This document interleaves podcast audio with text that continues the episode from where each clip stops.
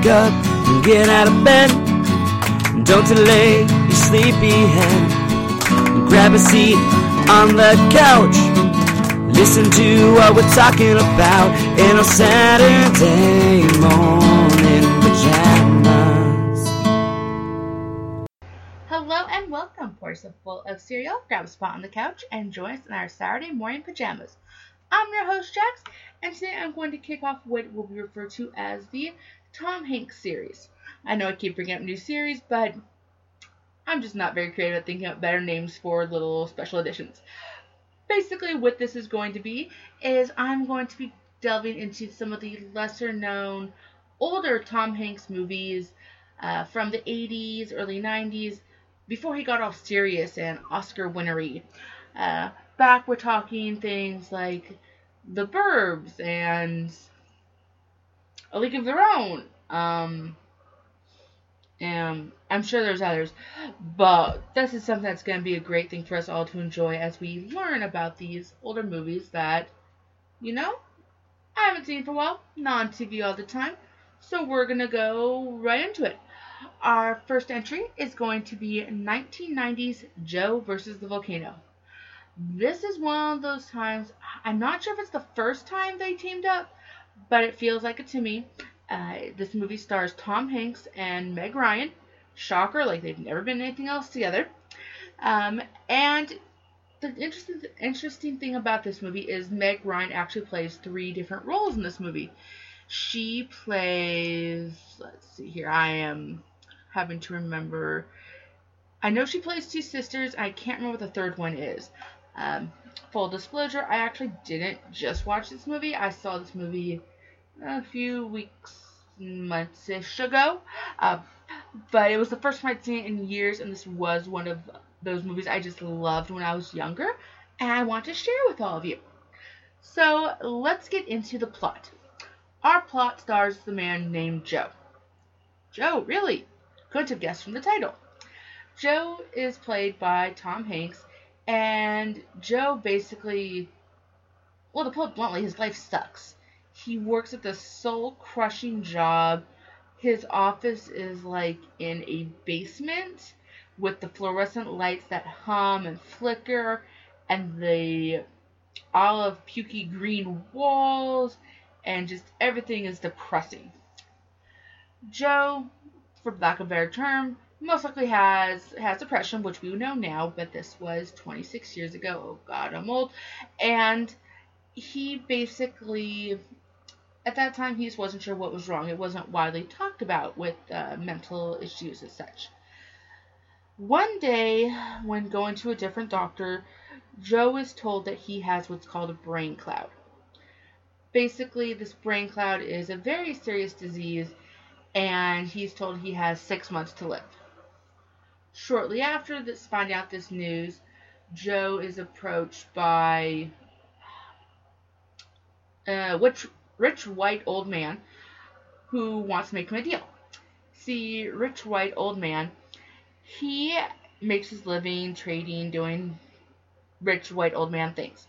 And one of those is he has a deal with these natives on uh, some Polynesian island that in exchange you know, I really can't remember. The brain cloud thing is actually the thing that makes the most sense about this part of the story.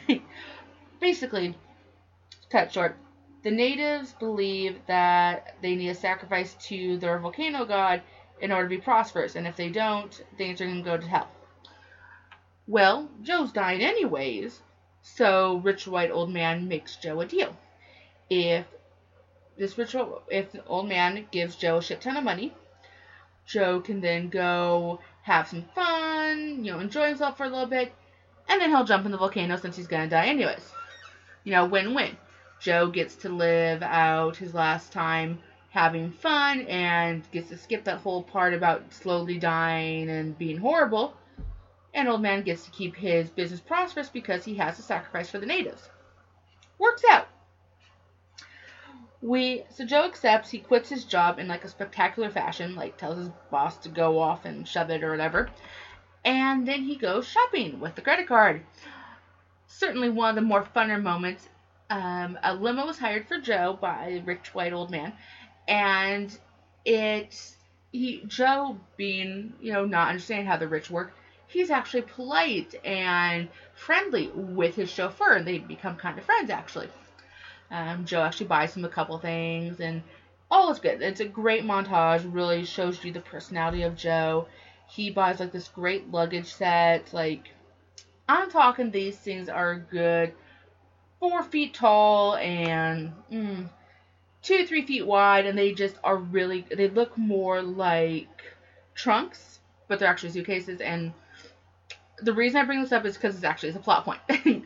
Um, but he buys these. He actually even buys like a little. He buys a little mini putt putt golf, like a travel putt putt golf course thing. So there's like a cup and there's like a little green to putt putter on.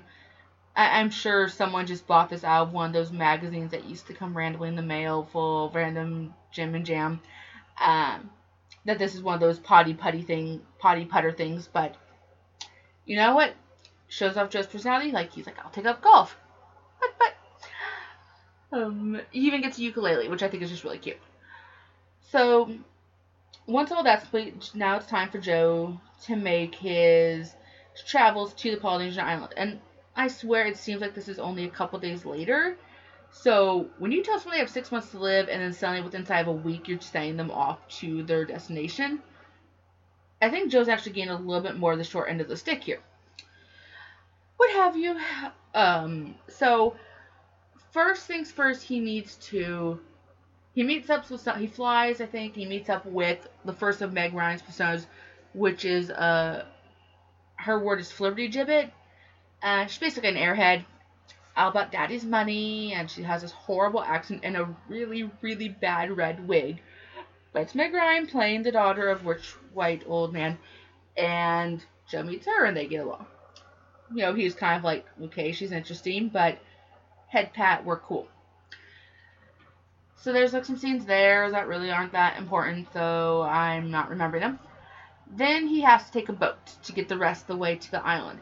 And this boat is. Oh, before I go to the boat, uh, the first of Meg Ryan's personas was actually his co worker at Evil Business. She actually kind of had a crush on him, but when he told her he was dying, she kind of flipped out and was like, nothing ever happened with that budding romance.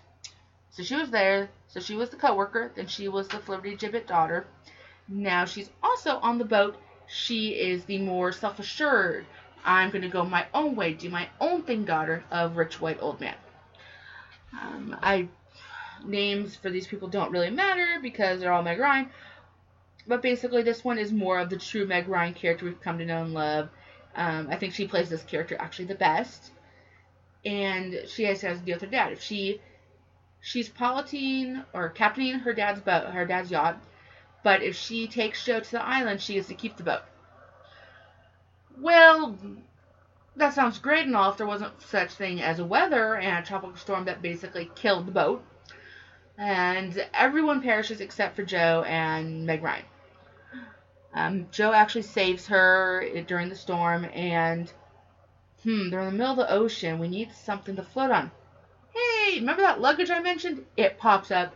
Joe ties it together, and him and Meg Ryan basically float on the on the luggage and live off the food and water and other little things that happen to be in there for a day or two. I'm really bad at the timeline of this movie. So, you know, as movies would have it, you know, whatever, we basically get from middle of the ocean they wind up at the island they need to be at. Awesome, right? Uh, they know it's the island because the natives love orange soda and there's orange soda everywhere. And I don't know, maybe Kel from Kenan and Kel was seen as a god to these people. I'm not sure, but someone loves their orange soda. So all on the island, you know, they start preparing the festivities for the sacrifice, and Meg Ryan finds out really, you know, like what you're gonna sacrifice yourself and she really doesn't know all the details. And come to think of it, how did the rich white old man know these details? Because I'm sure, even though HIPAA didn't really get full blown until like 96, uh, as we know it today, I'm sure there were medical um, privacy laws in place back in 1990. So, just a thought. You know, someone's been a little snoopy here.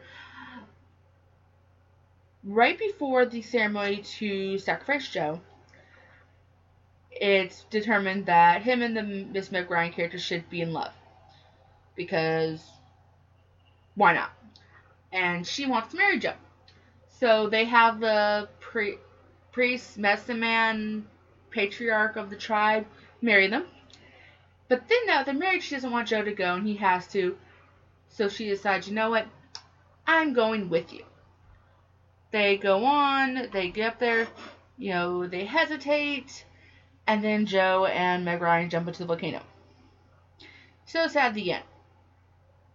Yeah, no, see, because of timing, the volcano gods were already pissed off, and a huge steam, hot steam um, of moisture, because it wasn't lava, because that really would have killed them, but hot steam basically blew them back out of the volcano, and they end up in the ocean. So first off, they are not horribly burned from this hot steam coming out of a molten hot volcano.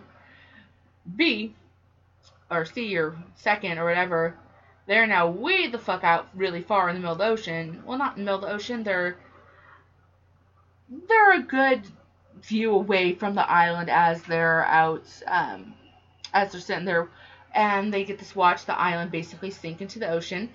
Physics, uh, because the volcano gods are really pissed, and basically the whole island just takes a tumble like Atlantis. And Joe's now like, well, well, now what do we do? And Meg Ryan's all optimistic, like, we'll we'll get through this. You know, we can do this. And what should pop up? The magical luggage. I swear I want Joe's luggage because it's just perfectly everywhere. No way would it fit in my car, but you know, it's I'm pretty sure suitcase is about the size of my car, but you know, it's gonna be there. so they see the luggage and she's all being optimistic and let's see, there we go, that's a sign, we're gonna be good. No questions of how the luggage got from the island out to them when the whole island just sank, but whatever. And that's when Joe tells her about his brain cloud. And she's concerned, but then she's like, brain cloud? Did you get a second opinion? Well, I.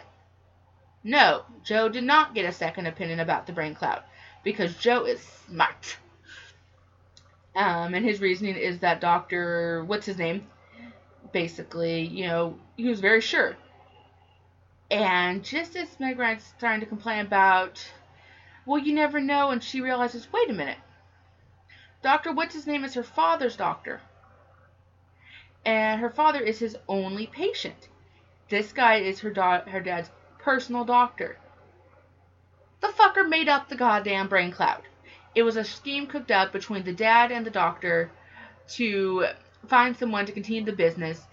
They how many laws have we broken here? Like just human rights violations and just oh my god, someone's losing a medical license here. I mean, you made up a condition, you basically coerced someone into killing themselves because they didn't know any better with misinformation. You're just very lucky that they are still alive, and it's crazy. But you know what? None of that matters because Joe's alive, Meg Ryan's alive. They are beautifully floating in the ocean on top of their luggage. They have a lovely view of the moon and they're going to be okay. Scene. And that's the end of the movie. So, yeah, it's, you know, it's, you know what? I will get into these details about my thoughts right after these words from some of my fellow podcasters. Do you ever watch Kung Fu? Love Kung Fu.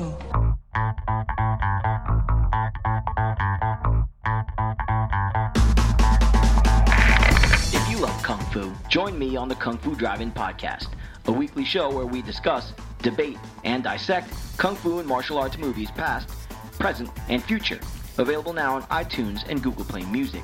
You can find me on social media on Twitter and Instagram at Kung Fu Drive-In, the Facebook page Kung Fu Drive-In Podcast, or our blog, kungfudrivein.com. Just remember, your Kung Fu may be good, but mine is better.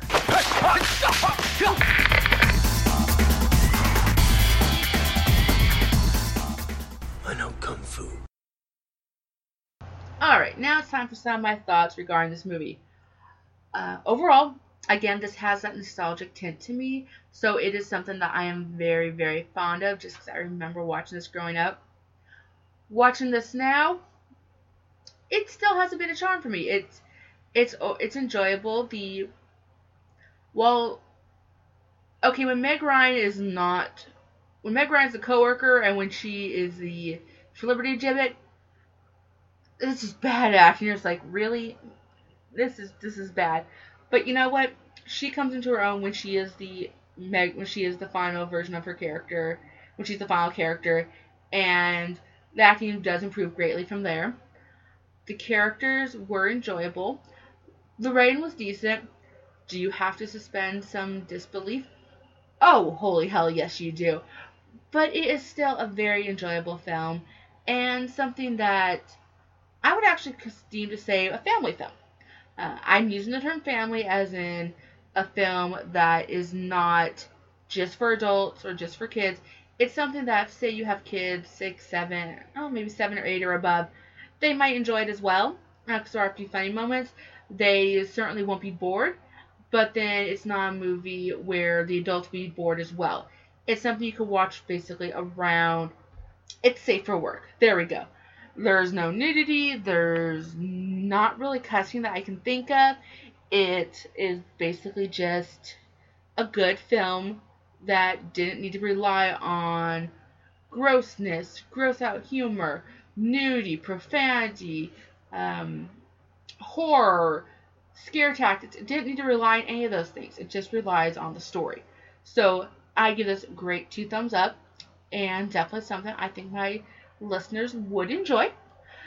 So now that I've given my thoughts, I want to hear yours. Those who those who've seen the movie, what did you think of it? Let me know in the comments below. You uh, below. Now talking like on YouTube. Let me know in the comments at nonoms.net. There is going to be a blog post for this movie. If you have questions, suggestions, um, constructive criticism, anything, you can let me know as well in the comments, or you can find us on Facebook at Saturday Morning Pajamas, or I'm on Instagram and Twitter at SMP underscore Jax, and I'm there to answer all your questions.